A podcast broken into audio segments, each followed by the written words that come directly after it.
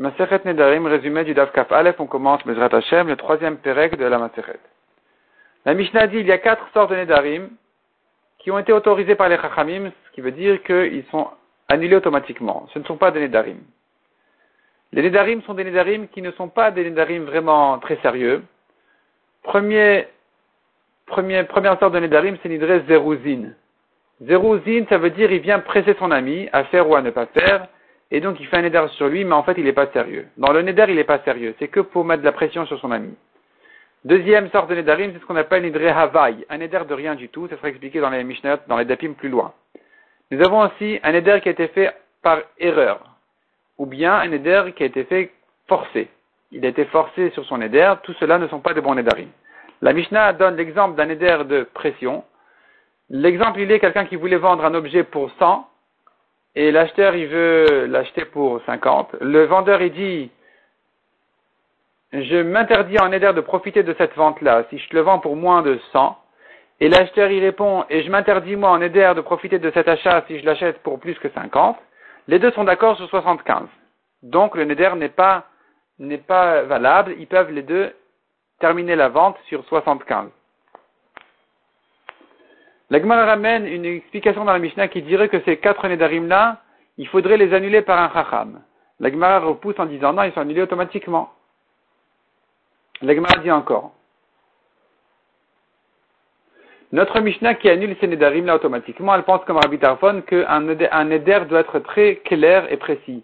Pas un Neder qui a été fait à condition que.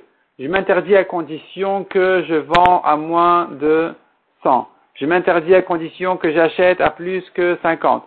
C'est pas un éder très clair, et donc c'est pas un éder du tout.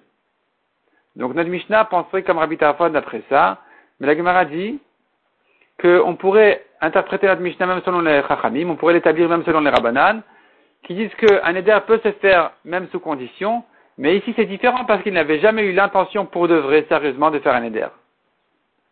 La Gemara demande s'il a dit maintenant, je m'interdis si je vends pour moins que 100 et 1 centime.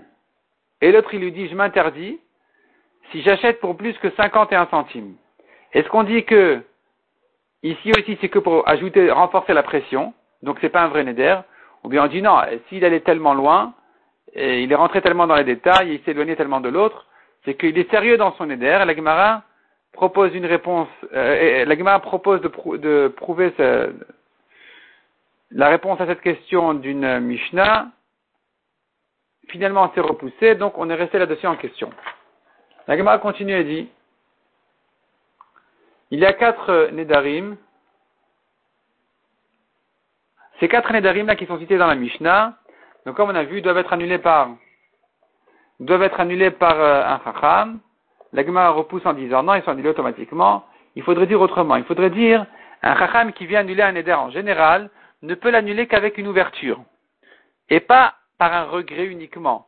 Si celui qui a fait l'éder, il dit Rav, je regrette mon éder, il ne pourra pas lui annuler son éder. Il faut qu'il dise, si tu savais qu'il allait se passer, que les, choses allaient se développer de telle manière, est-ce que tu l'aurais fait? Non.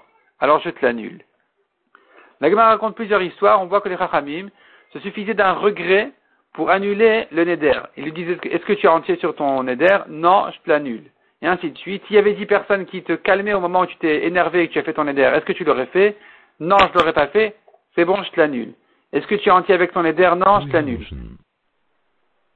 Et ainsi de suite. La dit encore, une femme est venue pour demander qu'on lui annule son éder. Elle avait interdit sa fille. Elle avait interdit à sa fille de profiter d'elle.